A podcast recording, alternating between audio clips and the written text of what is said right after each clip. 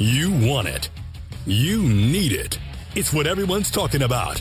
The Kevin Sheehan Show. Now, here's Kevin.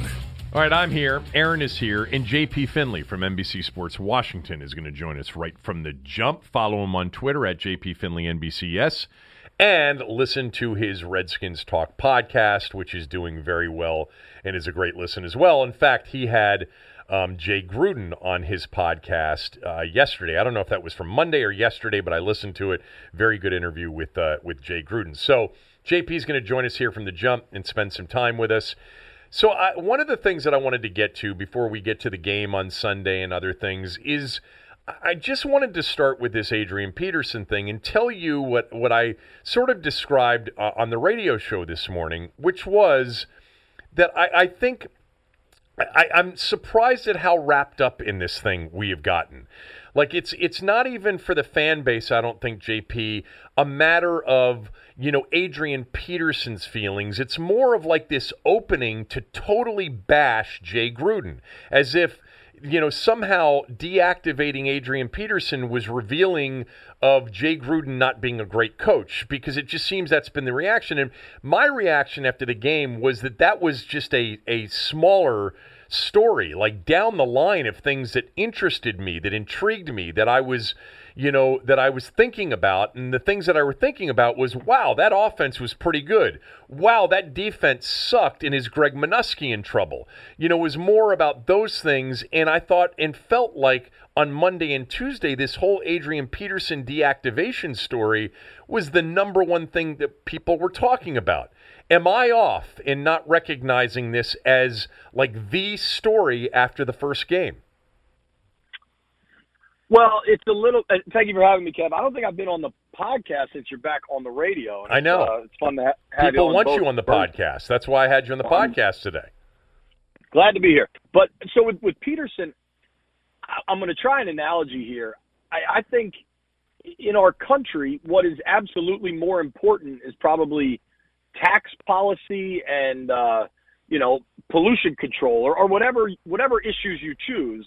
But what people pay more attention to are the Kardashians and reality television. And so if you look at Sunday's game against the Eagles, the utter collapse of that team, and I'll say both offensively and defensively in the second half, is is what's most important for this football team to win games and to get to one and one and beat the Cowboys. But the salaciousness of AP being benched and then Morgan Moses calling it a slap in the face and the reports of veteran players being upset and then Guice gets hurt and oh my God, why'd you have AP on the bench in the first place? Just it, it's way more sensational. So I'm not surprised that it's the bigger story, you know. But I I agree with you completely in principle that why were you completely unable to run the football? Why couldn't you get stops in the second half? It did not. It, you did not have a tired defense because the first drive after halftime they went 75 yards down the middle of the defense. So I, I think those are your bigger. Uh, the fact that we're hearing about communication breakdowns in the secondary in week one when you overhauled your coaching staff and your your safety to fix those things, that's where the focus should be. You know, I, I don't. I, I know the the analogy you're making, and I think in most cases it would be a really good one. Um, in this particular case, the reason that I look, I spent an hour talking about Adrian Peterson and taking calls on the show yesterday, which is really why I started to think about this because I was like, God, I don't even care that much that he was deactivated deactivated on Sunday as a fan of the team because part of it is that I'm not invested in Adrian Peterson. Like Adrian Peterson's not my player. You know, he wasn't Arizona's player, he wasn't New Orleans's player, he's Minnesota's player. If this was a guy that had his Hall of Fame career, you know, in Washington, I think I would have felt much differently about it. By the way, I'm not I'm not advocating um, for Jay Gruden. Uh, and I think the move was silly. I think it was unnecessary. I think they should have considered the larger part of this, which is it's going to get some attention. Some of the players in the locker room aren't going to be very happy. You know, the point that Doc Walker made to me on Monday, he's like, how about just the fact that you put Guice into a position before his very first game as a starter where there, there, there was this awkwardness about, you know, Adrian Peterson being deactivated. I think it just became for the fans this path to really go after Jay Gruden because they thought it was such a silly and ridiculous, you know, decision. Which, by the way, I think it was. But I just didn't understand. I guess for me, it wasn't an emotional issue. I guess as it was for others. I, I agree with you. I definitely think it serves as a vehicle to go after Jay. But I, I will say this: I think there are a number of fans, and I think maybe because this team is probably void of potential Hall of Famers, uh, unless maybe Trent's going to go in. But I don't know what the Trent situation is anymore. If if he would rep the Redskins going into Canton, maybe a guy like Kerrigan if the sack numbers get high enough. Nah. But this team doesn't have a a star. And I think a lot of fans have latched on to Peterson and maybe, but it's also, I think it's like what Morgan Moses said. Like, man, this is a Hall of Famer. He shouldn't be a healthy scratch. And I think fans just rallied around that. But I, here's what I think they were up 17 nothing. If they end up winning that game 27 24, I don't think the Peterson thing is a big story. No, it's not, not, not at all. And, you know, and obviously any other player that was, you know, deactivated for the reasons that Gruden explained, you would have said that makes sense. I mean, you needed Wendell Smallwood, who was on on the field for 19 snaps. You know, right. now, but again, the larger the the larger context of this, I don't think he made the right decision. I think I think it was there were a lot of reasons, and in hindsight, he may even understand. You know what? I probably should have given more consideration to the fact that this was going to become a story. That hell, for all I know, it may have bothered Guice before his very first game, and you know the fact that Guice has been injury prone. It, it, may have been better to have Peterson up, but but whatever. I just personally, coming out of that game Sunday, there were things that I was not expecting, JP. Um, I don't. I wouldn't put you know one tenth of the loss, maybe one tenth. I would put um, on the offense. I'd put 90% of, uh, 90% of it on a defense that couldn't get off the field in the second half, which was supposed to be the strength of the team going in. And the offense and the pass offense in particular was the biggest unknown going in.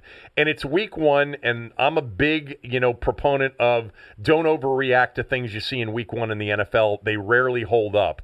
But what we saw on Sunday was a wow pass offense in the first half. And by the way, a wow pass offense in the second half if they could have connected on a bomb and if Richardson and Vernon Davis had held on to balls that were right in their hands.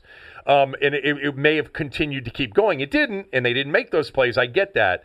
But that was that was a wow for me coming out of that. I was encouraged with McLaurin and the speed and the separation and the scheme and Keenum.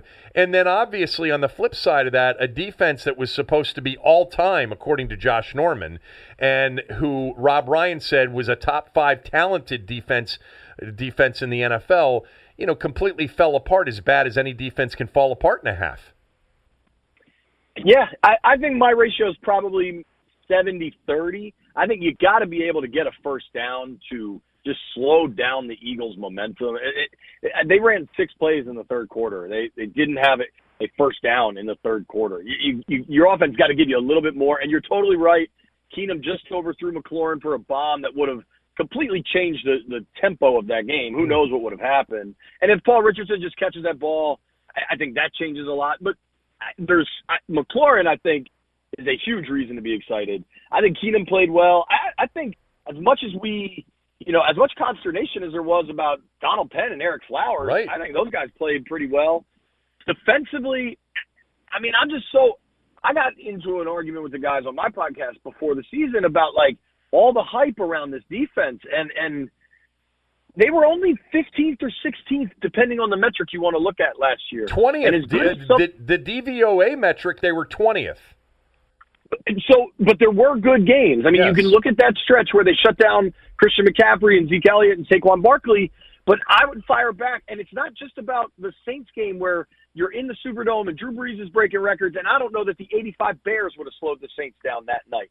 But when they came back here to it and, and played Atlanta at home, and and I think the Falcons put up 30 in the first half. Torched. They gave they were they were down 40 to nothing to the Giants in what week 14. Like we, I think we gotta. I, I, I think the expectations for this defense have gotten out of control. Totally. And agree. and I think this the second half performance is not who they are, but I think the expectation should be top 10, top 12. I think they need a lot of things to break right. I think losing Reuben Foster really kind of hurt their athleticism, and, and that kind of got forgotten as we got closer to week one. And, and frankly, Kev, the, the front five is supposed to be the strength of this defense, and they were they were non-existent on Sunday in Philadelphia. Yeah, no, you you and I are on the total same page, and I've I've been cautioning and warning everybody that's you know gone overboard with this elite defense, great defense, top five defense. Um, I'm like, well, no. Look around the league. There are some really talented defenses who, who, by the way, have already performed as really talented defense. I'm encouraged by the talent they have. I love John Allen. I think Daron Payne's got a chance to be a really good player. There's there's young talent. I, am I'm, I'm optimistic about Landon Collins in the addition, but you're you're hundred percent right. This, this jump to, you know, this is going to be a dominant defense. Where would that come from? I mean, the Atlanta, the, the best offensive teams they faced in the it, during that five and two stretch or six and three stretch torched them. And the only one that didn't was Green Bay, and Aaron Rodgers was on one leg in that game. So, yeah, I, I I'm I'm with you on that. Totally with you on that. But again, to me, even and, and by the way, let's stay there for a second. So they tried to replace Greg Manusky in the offseason. We know that. Uh, nobody wanted the job. Greg Williams didn't want the job. Uh, Todd Bowles probably didn't want the job. Um, and they ended up keeping Manusky. There was real frustration. I don't know if you read it the same way as I did from Jay Gruden after the game on Sunday and during the press conference on Monday about the defense and specifically how it's been coached. Do you think that Manusky's on a short leash here? Sure. I think, frankly, everybody over there is on a short leash. And if, if this goes terrible, I, I don't think 0 and 4 is possible, right? I, I think, I, I don't know how good Mitch Trubisky looks bad. And I don't want to overreact to week one, but I, I'm not ruling out that Bears game as a potential win. I, I think they'll win one of the next two and and be going to New York at one and two or even possibly two and one. Who knows? But I, I think people are going to drastically overestimate the win they can get in New York.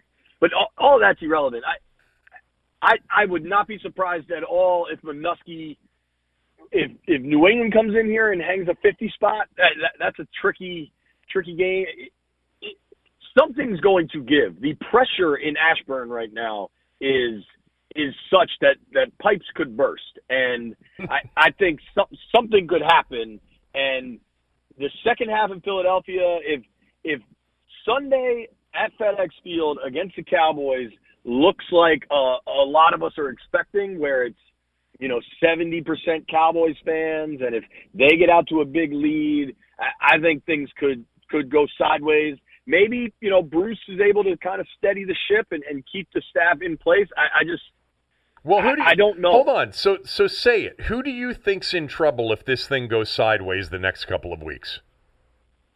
I don't think they. I don't think they want to make a head coaching change in season.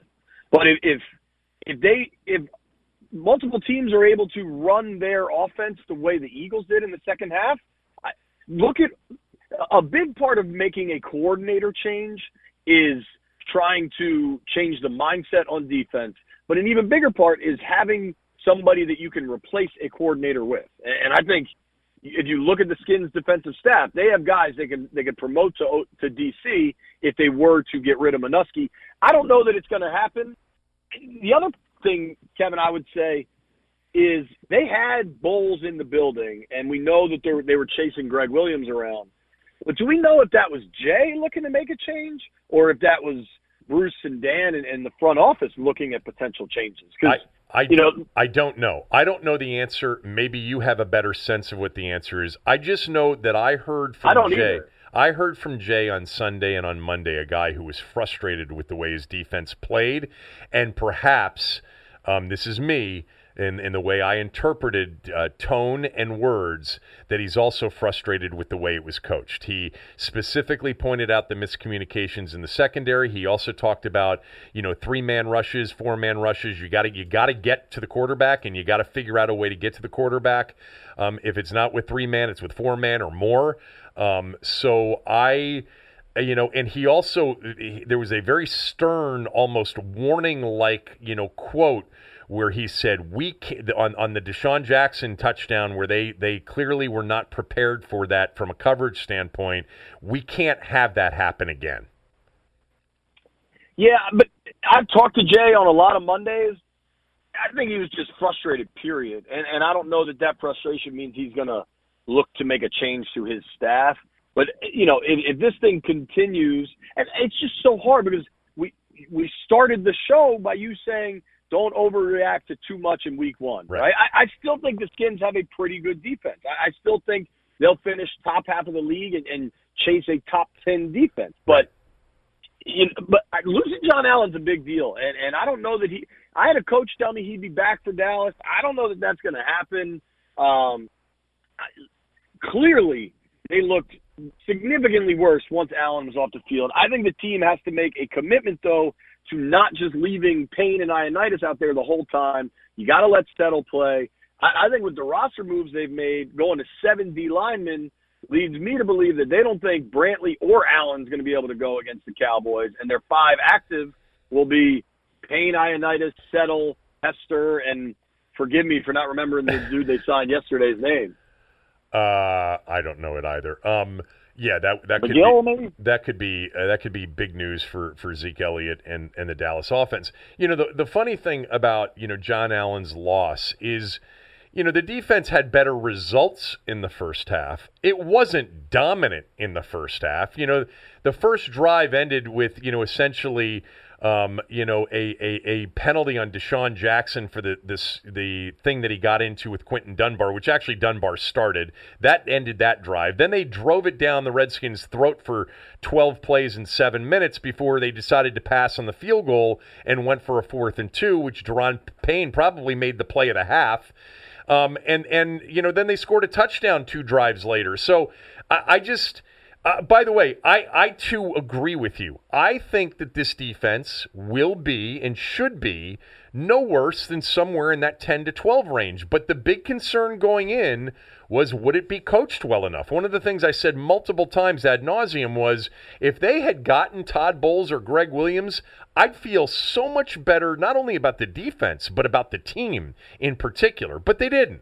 So we'll see. I mean, I I'm with you. Like I watched Denver. I stayed up and watched that game. Denver's defense to me on paper has to be a top 3 defense talent-wise, and it was horrible on Monday night against the Raiders, a team that turned the ball over and allowed sacks all last year, but I still think Denver's defense is going to end up being a really good defense this year. Sure. And, and there's going to be a regression might not be the right word, but teams will even out. It, you know, I don't think Case Keenum's throwing for 380 every week either. No, but to me, out of everything that we saw on Sunday, the most intriguing is well, what if Case Keenum is that kind of a guy that is the perfect fit for Jay Gruden? He takes chances. He clearly saw the field quickly and was decisive early and ended up with 380. And I love the people that say, well, that last drive really, you know, puffed up his stats. Well, okay, he had 300 going into that last drive and was right, still really right. good going into that last drive and was very. Well, and I would point out to those people that he was two feet off of another 75 yard touchdown. Exactly. So, like, yeah, the, I mean, the numbers are pretty fair. And had two balls flat out dropped, he could have had a 475 yard day. And by the way, they could have won going away if some of those plays had happened. I don't know if they would have won going away. As you said, they were significant plays. They would have changed the context of the game. It wouldn't have been a 12 point lead in the fourth quarter had they connected on that play. Or if Paul Richardson catches the next pass on second 10 and goes for 12 to 15 yards and you move the chains. Um, I, that part of it was really. I don't know what we're going to see on Sunday. Um, I thought the game plan was smart to attack Philadelphia's weakness. I'm not one of these guys that, that says you have to be balanced. I know that it's better to be balanced and it's better to have a run game to go with it. And I just had Mike Shanahan on the radio show, and he's like, you got to be able to run the football. Uh, but you do have teams that sometimes recognize, hey, this is what we can do well today. Next week against the next opponent, maybe we'll be able to run the ball well. I don't know. I. I the, the net of it for me, JP, out of Sunday is I can't wait to see this offense again this coming Sunday. You know, I mean, it, of all the things New England does incredibly well, and there there are a lot of them, is they tailor their game plan each week to attack the opposing defense. And, and I think more teams would be well served to do that rather than try to establish what they want to do. Um, Gruden, when he comes out, his scripted plays are always nails. It, it's what happens after that. And and then I talked to B Mitch about this in the second half. He was telling me that the Eagles switched from from zone that Keenum was really picking apart man. to a lot more man. Yeah, and and, and I think you got to be able to react to that as well. I and, thought they did though. People were open. They just didn't. Yeah. They just didn't execute. The McLaurin play you love to have back, but the Paul Richardson just catch that ball. It's a first just catch down. the ball. He's wide you're, open. You're, would have been about the 40 yard line. Different scenario. Of course. I mean, that's the thing. It's like, look, good teams, you know, even good teams miss on some of those long bombs. You know, you got good quarterbacks that'll overthrow, you know, a receiver.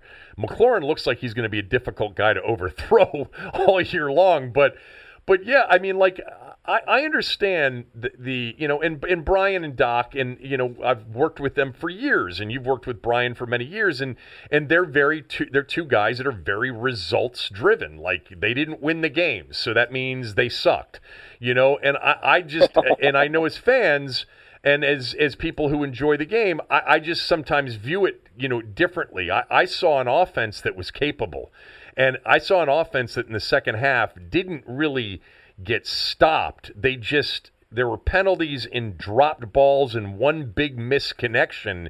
And it's a shame that they didn't get a fourth, fifth, or sixth drive opportunity to, to, to make some of those plays happen. But they didn't because the defense couldn't get off the field and give them more opportunities. I don't know. I look at a game and I say, if you're going to score on five out of 10 drives, you know, in four out of six in the first half, you better, you better win those football games.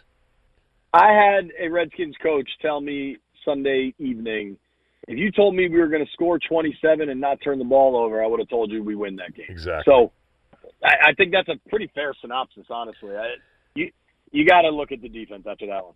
So is Jordan Reed going to play on Sunday? You know, the the JP Holtz waiver yesterday would be an indication of that. Is that how you see it? Absolutely. I mean, I I thought there was a pretty good chance he would play last week. He, he was certainly optimistic late in the week. Um, you know, concussions are tricky. You never know. But uh, when you waive J.P. Holtz, unless it, it, J.P. Holtz is not a right. future Hall of Famer, there could be another right. tight end. He may be available on Saturday. Right, or, or, there's somebody on the Chiefs practice squad they like right. and they kept an eye on. Of that, course, that, that, doesn't one doesn't guarantee that the other happens, but I, I think it's a pretty strong indicator, like you said. So um, back to Guice for a moment. So uh, you know, not not to beat a dead horse, but another thing for me coming out of Sunday was less having to do with Adrian Peterson being deactivated, more with my God, this second round pick that they told us they stole, you know, by by the way, trading back into the second round. Um, you know, they were so convinced everybody else was going to whiff on this first round talent that they traded back and got him anyway. And let's face it, a year ago, before he got hurt in training camp, the fan base, the team, everybody was a hell of a lot more excited about seeing Guice than Daron Payne, their first round pick. You know, people were really excited. That's the highest, you know, they've drafted a running back in years. I think Ladell Betts was the the last time they drafted a running back in the top two rounds. So there was all that excitement. I had no problem personally with them going with Guice because we've seen young legs, young running backs here in recent years make major impacts on teams. Kareem Hunt, uh, you know, Kamara, Zeke Elliott. You know, the list goes on and on. We've had this resurgent of, of young legged running backs that are making major differences on teams. So if they thought he was going to be that, I didn't have a problem with that. But now, JP, we have to be left wondering is this guy going to be a guy that's just injury prone his whole career and we never get to see what Derrius Guice could potentially do because he was injured at LSU also. Yeah, I, I mean it's hard to say differently right now. So the meniscus is tricky. They're going to wait and see if it starts to kind of rebuild and, and reattach right away. If it does, then they can just maybe this is only a week, maybe it's just two weeks if it doesn't, you probably have to do surgery, um, and, and then you're probably talking a month, six weeks.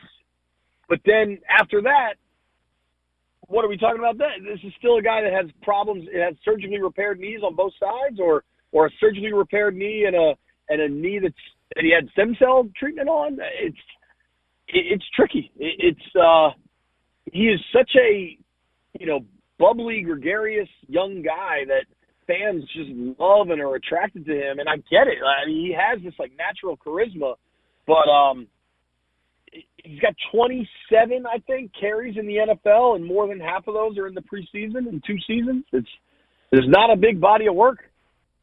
No, and and, and you know, again, while everybody's you know ripping Jay and and and empathizing with or sympathizing with Adrian Peterson, it's like, wait a minute, guys, we're missing the picture here. Guice was the second round pick. He was supposed to be the star running back last year, and if he hadn't gotten hurt, they would have never signed Adrian Peterson. And now he's healthy and he he gets to go and he gets hurt in the first game. That second round pick, that future star running back that the franchise is counting on, may never ever get to that point. That's a big takeaway from week one. Um, well, don't pull on the second round pick thread because you're talking no pick. yeah, uh, not a good run. 18, Ryan Anderson, Sua Cravens. I think you got to go back to Preston to have a second round pick that delivered. Uh, it has not been a good run of second round picks. I mean, uh, Ryan Anderson, as you mentioned, Sua Cravens, Preston Smith, Morgan, uh, Trent Murphy ended up, you know, being suspended for games, being hurt. He's actually playing pretty well now. David Amerson in 2013, uh, Jarvis Jenkins in 2011. I'm going I through mean, these. Preston Smith is way better than all these. No doubt. And by the way, had a hell yeah. of a first game in Green Bay.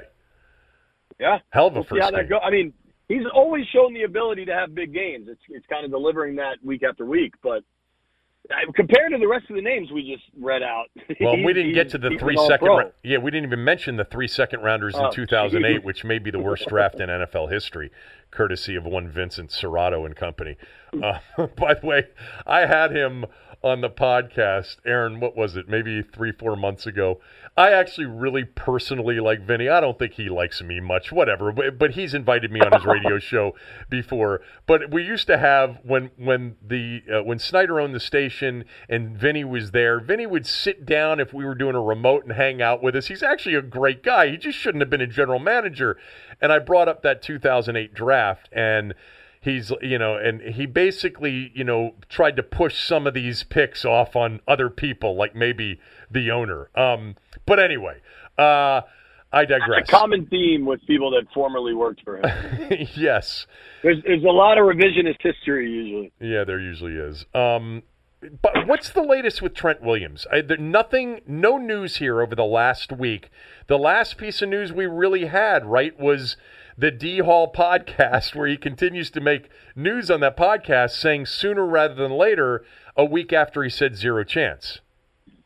Yeah, you know, I don't know if you listened to that full podcast, but the, I did. The full the context of it agreed did not give me the impression that that Trent was coming back. Totally week. agree I, I know. Um, honestly, the context of it told me that Trent was really hoping Bruce would trade him, and Bruce didn't trade him, and now he doesn't know what to do. That was that was kind of the vibe I got from what D'Angelo said. That's a great. Um, that's a perfect summary of that of of D'Angelo Hall's podcast. And I didn't put it that way. I played some of that and talked about how if you listen to the whole thing, you're really not sure if D'Angelo's really convinced that Trent's on the way back. But what you just said is the perfect summary. That Trent Williams was praying he'd get traded to Houston, and when it didn't happen, he's like, "Damn, now what?" Am I really going right. to sit out and and eat all that money? I don't want to play for these guys, but I don't want to eat all that money either. Yeah, that's that's a perfect summary of, of what I think D'Angelo Hall was trying to explain what Trent Williams felt on the podcast last week. That's how I thought, and I think the situation with Trent now is uh, he's going to come back at some point. He's not going to sit out the whole year because then this year never counts towards his deal. Yeah. I think he wants he wants to only have one year left after this year and I just don't know when that will be. I, I wrote a story on NBC Sports Washington earlier this week that just because AP is going to be the running back now with Guice being injured, I, I don't know that that changes things for Trent because sure the two of them are friends, but they were friends a month ago when Trent didn't show up, and they were friends two months ago right. when Trent didn't show up. Like Trent's got to make his decision on his own time, on his own on his own course, and and I I could be wrong on that. I just don't think it will change. I bet AP called him and was like, "Hey, please come back," but I, I don't know that that would make a difference at this point. Yeah, and one of those things, you know, I was looking for, you know, week one, and NFL Network or NFL.com does a good job of this of breaking down, you know, all the serious injuries to every team, and there's really not a tackle, you know, a meaningful offensive lineman or tackle that went down in week one. Um, the the Browns. Um, the, the Browns had their starter Kendall Lamm ruled out before the Titans game, um, but there's a possibility he'll be back this week. But other than that, really no serious injuries to offensive linemen. That that could accelerate it, but that only could accelerate you know, a conclusion if Bruce is actually going to listen to anybody. Well, and that's the biggest thing. I, I we both know and reported that New England had interest. Yeah. Um, I, you know, I, I did hear a little bit that when other teams realized that maybe Trent wanted a deal right away, that kind of limited what the interest level was. But you got to wonder if, if Bruce just was committed to never trading him, that it wouldn't have mattered if Houston gave the Laremy Tunsil offer, which I, I think the Redskins absolutely should have taken if that was ever offered. But I, I don't know that that ever existed. Yeah, and I don't know that they would have gotten that offer. Um, for uh, that, that that kind of Even offer if you from get Houston would have, and a second, but yeah, but but you would have gotten something less than that, which still would have been something very significant, like a first and a third or a first and a second, as you just described, you know, or maybe maybe even a little bit more than that, which would have been uh, to me the right thing to do, but. They, he wants to win this. You know, he wants Trent to come back crawling and play and live up to his deal. And you know, I, like I've said this before, I, have been critical of the organization for a lot of things, and I, I, I, do think that it's penny wise, pound foolish, foolish. But that's my perspective. But I also trying to put myself into his in the organization's uh, uh, shoes. I understand the frustration. I understand that you know it wasn't just that he's holding out he's implicating, you know, through surrogates, our medical staff, our training staff, or a combination of both. And he's got two years left on his deal, not one. And so I do, I can certainly understand their position. I just think ultimately it's not a it's not a precedent that they would be setting. Like this is a unique situation. Trent Williams isn't Trent Williams. Ryan Kerrigan's not going to be in the in a similar situation a year from now. He's not the same kind of player. Um, but anyway, that's my view. Uh, what else? Uh, I, I, guess that's it. Uh, you you've got something you wanted to talk about. Go ahead, please. No, just we're. Uh, I'm actually sitting down with Adrian Peterson today for an interview, and um, we'll get to talk for a, a good little while. And, and honestly, some of your questions about how big of a deal this became, I want to ask him that and just think if he's surprised by the reaction to it all, or or if he thinks it's appropriate or what. So check that out on the Redskins Talk podcast. Awesome. Um, that's that's a that's a great get, uh, and we'll be listening to it. And you know, on that situation too, ultimately I'm I think the, the, the juice what wasn't worth the squeezing for, for Jay Gruden to do it. But the thing that frustrated me as a fan is I don't want to hear Morgan Moses telling me that it's a slap in the face and he's going to go talk to the coach. Not when he was the most penalized guy in the league last year and had a bunch more on Sunday. Well, how about the comment that uh, the league's out to get him? Yeah, and that the league's targeting him. Really? Uh, do me a favor, just block better. that's that's all that's all yeah. we want. And if you do feel like the league's targeting you, there's got to be a different way to go about it rather than complain about it publicly when you just lost a game, your team just lost a game in which you were penalized multiple times in. Um, th- I, did you see? I don't know if you happen to see this. Tom Boswell, I think, had probably the most ruthless tweet I've seen in a long time. We we uh we were all in the Redskins media room in Ashburn when we, everybody saw it at the same time, and everybody was just like, "Whoa!" Um, I did didn't you see, see the tweet, or I can tell me Bob what it was. Tweeted he, something to the effect of, "The only thing Morgan Moses doesn't hold is his tongue." Uh, yeah, I mean, look, there's certain pretty strong, dude. There's certain people at, at at a certain age having certain adult life experiences that when a team loses a game and you got a guy threatening to go in and tell the coach that it was a slap in the face to sit uh, Adrian Peterson, and then he's complaining that the refs are target targeting him, and he didn't perform. The natural reaction is shut the hell up and just play better yourself. Focus on what you do and do it much better than what you've been how you've been doing it. But not everybody. I, I certainly think that was Jay Gruden's reaction. You do? Uh, I mean, I don't know that, but I, I would certainly guess that. Yeah. Uh, thanks. I'll talk to you soon. Appreciate it. All right. Thank you, Kev. All right. Uh, great to catch up with JP Finlay, uh, as always. Um, I did, Aaron, pull up this Tom Boswell tweet. The only thing Morgan Moses doesn't hold is his tongue, is what Boz tweeted out on Monday. Yeah, I mean, I my position on this is real simple. I think Jay Gruden screwed up. Like, I think he should have activated Adrian Peterson. I think he probably thinks now he should have activated Adrian Peterson. Mike Shanahan told me on the radio show today, and if you missed that, it'll be, you know, on the Team 980's uh, website, and you should listen to that interview. I think I tweeted it out as well.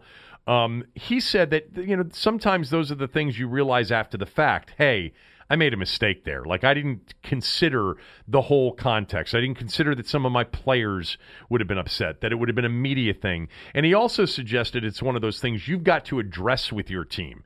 You know, but the bottom line is to use Tommy's favorite expression, the juice wasn't worth the squeezing.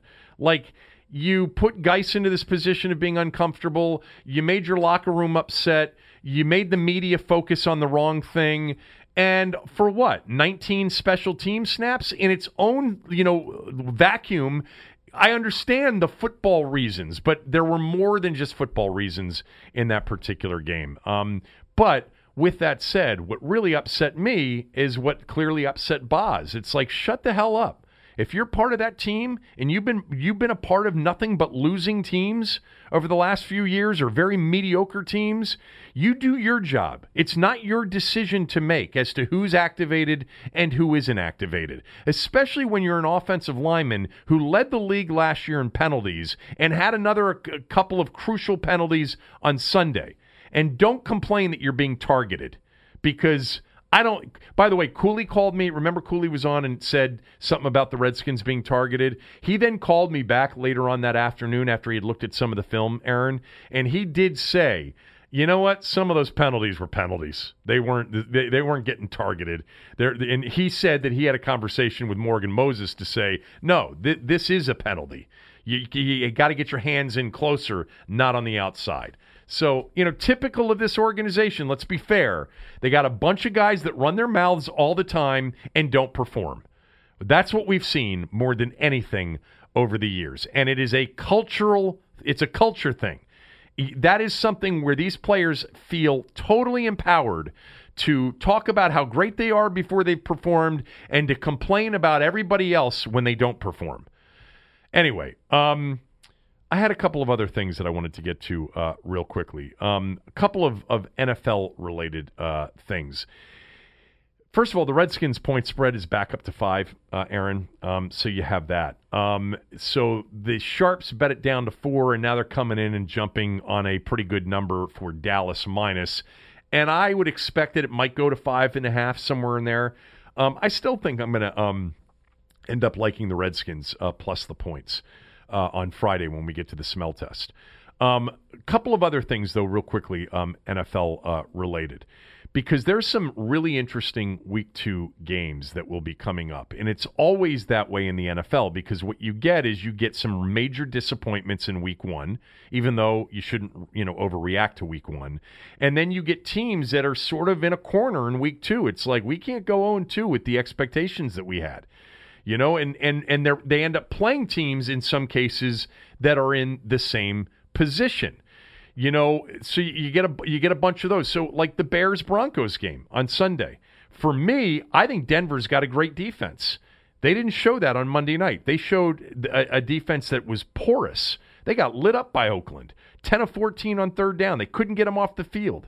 And now they're playing a Bears team coming off that Thursday night opener where Trubisky was terrible and they were good defensively, but this was supposed to be a Super Bowl contending year. The Bears can't start 0 2. And while the expectations for the Broncos aren't high, they are high for that defense. Defense has to have a bounce back performance in that game. Uh, then you get the Cleveland Browns with all the expectations they had, and they get blown out in week one by 30. And they go on the road on Monday night to face the Jets, Aaron. A Jets team that I actually think is better than most people think. They blew a 16 0 lead, lost to Buffalo on Sunday. What a big pressure spot for the Browns, right? On Monday night? Oh, yeah. Because you know who they have the next two weeks after the Jets on Monday night? The Rams at home on a Sunday night and then at the Ravens. So Cleveland immediately, if they don't win on Monday night, could be staring 0 and 4. And by the way, at that point, they're just the same old Browns. Yep. Pretty much. So you, you have that. The Falcons were expected to contend for a for a playoff spot this year. I think the Steelers had the most woeful and and disappointing performance in week one. The Falcons may have been two. Browns, Falcons, somewhere in there. Falcons are at home on Sunday night playing the Eagles. You know, if the Falcons start 0 2, um, it's a big disappointment. They then have to go to an Indy team that played pretty well without Andrew Luck. Jacoby Brissett was pretty good. They've got the, the Rams, the Seahawks, the Texans coming up in the next few weeks, the Titans who played well in the opener. So, some week two tends to be, it's still early in the season but it's funny how if you lose week one, there's some pressure on you. Like there's some pressure on Pittsburgh at home on Sunday against Seattle. You know, they got to play better and they really have to win that game, especially if Baltimore goes out and wins big again. Uh, the Ravens in week two have the Cardinals at home. Right? They're a 14 point favorite. So if they blow out the Cardinals, I know it's the Dolphins and Cardinals to start, and the Steelers start 0 2, they're in a hole. Um, I think a very interesting game is the old AFC West rivalry, Chiefs Raiders Sunday. Late game. Chiefs obviously are the Chiefs. They're an eight point favorite at Oakland, who was impressive on Monday Night Football. Short week. Maybe that's why the line's a little bit big. But all of a sudden, the Raiders, who, by the way, showed that Josh Jacobs, that, that first round pick out of Alabama, you know, it's funny about these Bama players. Like, you, you don't necessarily know how great they are at Bama but then they get in the NFL and it's like, oh, we just didn't see him play enough because they were, they killed everybody. Jacobs looked really good. Tyrell Williams looked really good as a wide receiver. Some big games. The biggest game of week two is Saints Rams, the rematch of the NFC Championship game. But I'm looking forward to um, the, the the week two uh, games um, because the teams that you thought might be good that could potentially start 0 2 you know, you, you, tend to write them off. And that's a mistake, too, to write them off after week two. There's still 14 weeks left in the season. But it doesn't mean that there isn't pressure on them to win the game. Uh, the other big NFL story since we checked out yesterday is the Antonio Brown story. Um, Antonio Brown accused of sexually assaulting his former trainer. Um, it was a civil lawsuit filed in a southern district in Florida yesterday. Schefter had all of the details of the accusations. Brown's attorney responded um, that this is, you know, was a, a consensual personal relationship between Brown and this woman who also went to Central Michigan with him. You know, these things are so complicated because you no one no one knows no one knows and in this day and age it's so you've got to tread so lightly when you talk about this stuff but to me it's like I, I read through the whole thing, and it's like I don't know if it was consensual. I, I can tell you this: if if it comes out ultimately that this was consensual and this was a chance to grab money, this was a money grab, it's not going to shock me, and it won't shock me if it turns out to be rape. And there may be something in between. I don't even know what's in between you know, consensual and rape. I don't know if this stuff is truly a black and white issue or if there's some gray here, if there's in between. What we do know is that Antonio Brown's a troubled person. He is a troubled human being. Doesn't mean he's a rapist, though. Doesn't mean that. But then again, Aaron, he might be. you know, the league, by the way, is, is going to investigate this with all of its brilliant investigators who couldn't even access various hotel tapes in the past, or so they told us. Stay tuned on this one because Brown was supposed to practice in New England today. As we're recording this podcast, there's no update to the story, but I would imagine that over the next several hours, there are going to be updates to this story. I can't, un- unless something changed, I can't imagine him playing on Sunday. I can't either. Yeah. Not with this accusation. Right. This accusation is a league goes into protect the shield mode much more now than it did a few years ago. Mm-hmm. And if they're going to be investigating this thing and it's going to take time, he's going to end up on that commissioner's exempt list. Yes. Uh, by the way, separate um, conversation, uh, gambling related. The Patriots are 19 point favorites over Miami on Sunday. It's the biggest NFL favorite since Denver with Peyton Manning was a 26 and a half point favorite over Jacksonville in 2013. I don't remember that, by the way. Um, I don't know why I didn't remember that when I read it. 26 and a half. Like if you had said to me, what's the biggest NFL favorite over the last 10 years after the Patriots in 2007?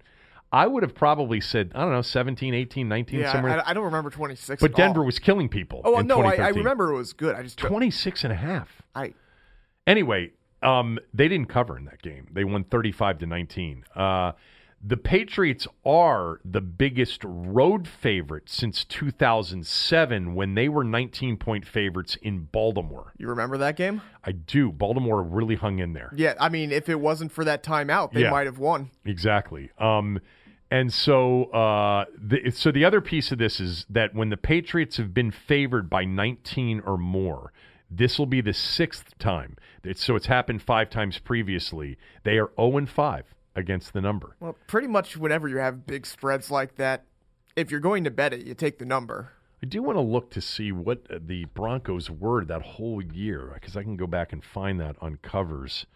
Um, because that that's that's interesting to me. I, I did not really think that the Bron I knew the Broncos were big favorites in that season multiple times, but I had no idea that they were 26 and a half point favorites during that season. It was the 20 that would have been the 2013-2014 season.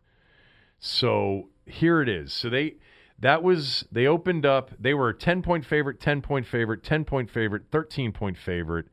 Then they were a five point favorite at KC, a oh. one point dog against By the way, you're, Patriots. you're going backwards from. I am season. going Yeah. backwards. My fault. Yeah. So it started seven and a half, three and a half. Then they were 16 point favorite over the Raiders, 10 and a half point favorite over Philly, seven and a half point favorite, then a 26 and a half point favorite over Jacksonville in week six of the 2013 season.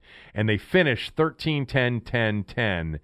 And that was the year that they lost to Seattle in the Super Bowl. They were an eight point favorite over the Chargers in the playoff game, a five point favorite over New England in the NFC Championship game that year, um, which they won 26 16. Um, but the Patriots in 2007, as we go back even further, I remember their numbers being much bigger than that. The Patriots in 2007, here it is. They opened up as a six point favorite, three and a half point favorite, and then it was 16 and a half, seven and a half, 15 and a half, five, 15 and a half, 15 over Washington. Remember that game 52 to 7 in Foxborough? Joe Gibbs' worst beating ever. Uh, five point favorite of the Colts. Um, and then they were 16 24 over Philly. They only won by three. And then 19 over Baltimore, and they only won that game by three. And then they were a 10 and a half point favorite, a 20 and a half point favorite over the Jets, a 22 point favorite over Miami. By the way, in these games where they were a 20 point favorite or more in 2019, they were 0 and 1. I'll take the 19 as well. 0 and 2, 0 and 3, 0 and 4, 0 and 4 against the number with that that big number. Um, which, by the way, I think I just mentioned when we talked about 19 or more five times in the Belichick era. So there you go. It all happened really during 2007. All right. Uh, sorry to have bored some of you. And with others, I bet you were interested in that because I was. Uh, anyway, um, I guess that's it for today. Uh, there, the the U.S. basketball team lost to France. I think we all saw the possibility that they could lose um, this World Cup, uh, and they're eliminated uh, in the quarterfinals by France uh, by 10 in that game. I think a lot of people saw this coming potentially uh, when they had that loss in the um, in one of those exhibition games to Australia. Uh, and anything else? I'm looking for. I'll tell you what I'm looking forward to. Really, I'm looking forward to Maryland. Maybe we'll try to get somebody on Friday to talk about the Terps game at Temple. Um, I will have Locksley on the radio show Friday, so so there's that. Um, I'm done. Do you? Did I miss anything today? Uh, Christian Yelich is out for the year, which Yes. uh, It's definitely, you know, big for the playoffs. You have an MVP candidate going down. Well, what's really interesting is that in the wild card race, Milwaukee's actually very much in it. They've won five games in a row. They're only a game behind the Cubs Right. for the second wild card spot, only three and a half behind the Nats. And by the way, they've got a very easy schedule the rest of the way. I was looking at the Brewers' schedule earlier this morning. They play a bunch of bottom feeders the rest of the way. They've got uh, Miami, they have San Diego, Pittsburgh, Cincinnati, Colorado. They do have one series at St. Louis. So they actually, with Yelich, I think they would have had a chance to really get hot here, which they've gotten hot here recently, winning five in a row. Um, and perhaps made a, a run to, towards a playoff spot. I don't know if it'll happen without him. Um, but don't be surprised ultimately if the Brewers are the Nats' wild card opponent. That could be it. By the way, Bryce Harper hit another home run last night. He's got 102 RBIs and 31 home runs on the year.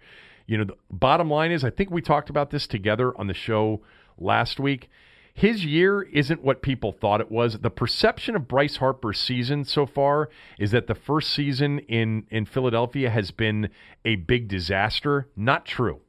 Not true. Now, is he has he struck out a lot? He he has struck out a lot. Um, has he is his batting average uh, what it's been? Uh, I think he's hitting 254 right now, something like that.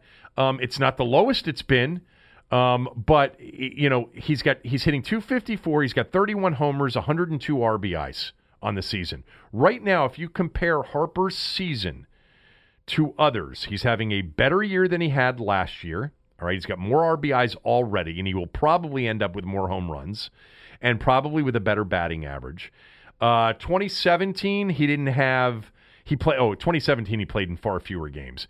Um, 2016, this is a much better year than he had in 2016. All right, much better year than 2016. And 2015 was the year, the MVP year. And, you know, that was 42 homers and only 99 RBIs. But remember how many times he got walked, and his on base percentage was through the roof that year. Right now, his on base percentage is 371, which is, you know, sort of on the low end for him, definitely. But he's not having a terrible year, which a lot of people assumed he was having. 31 home runs and 102 RBIs is not a bad year for anybody. All right, that's it for the day.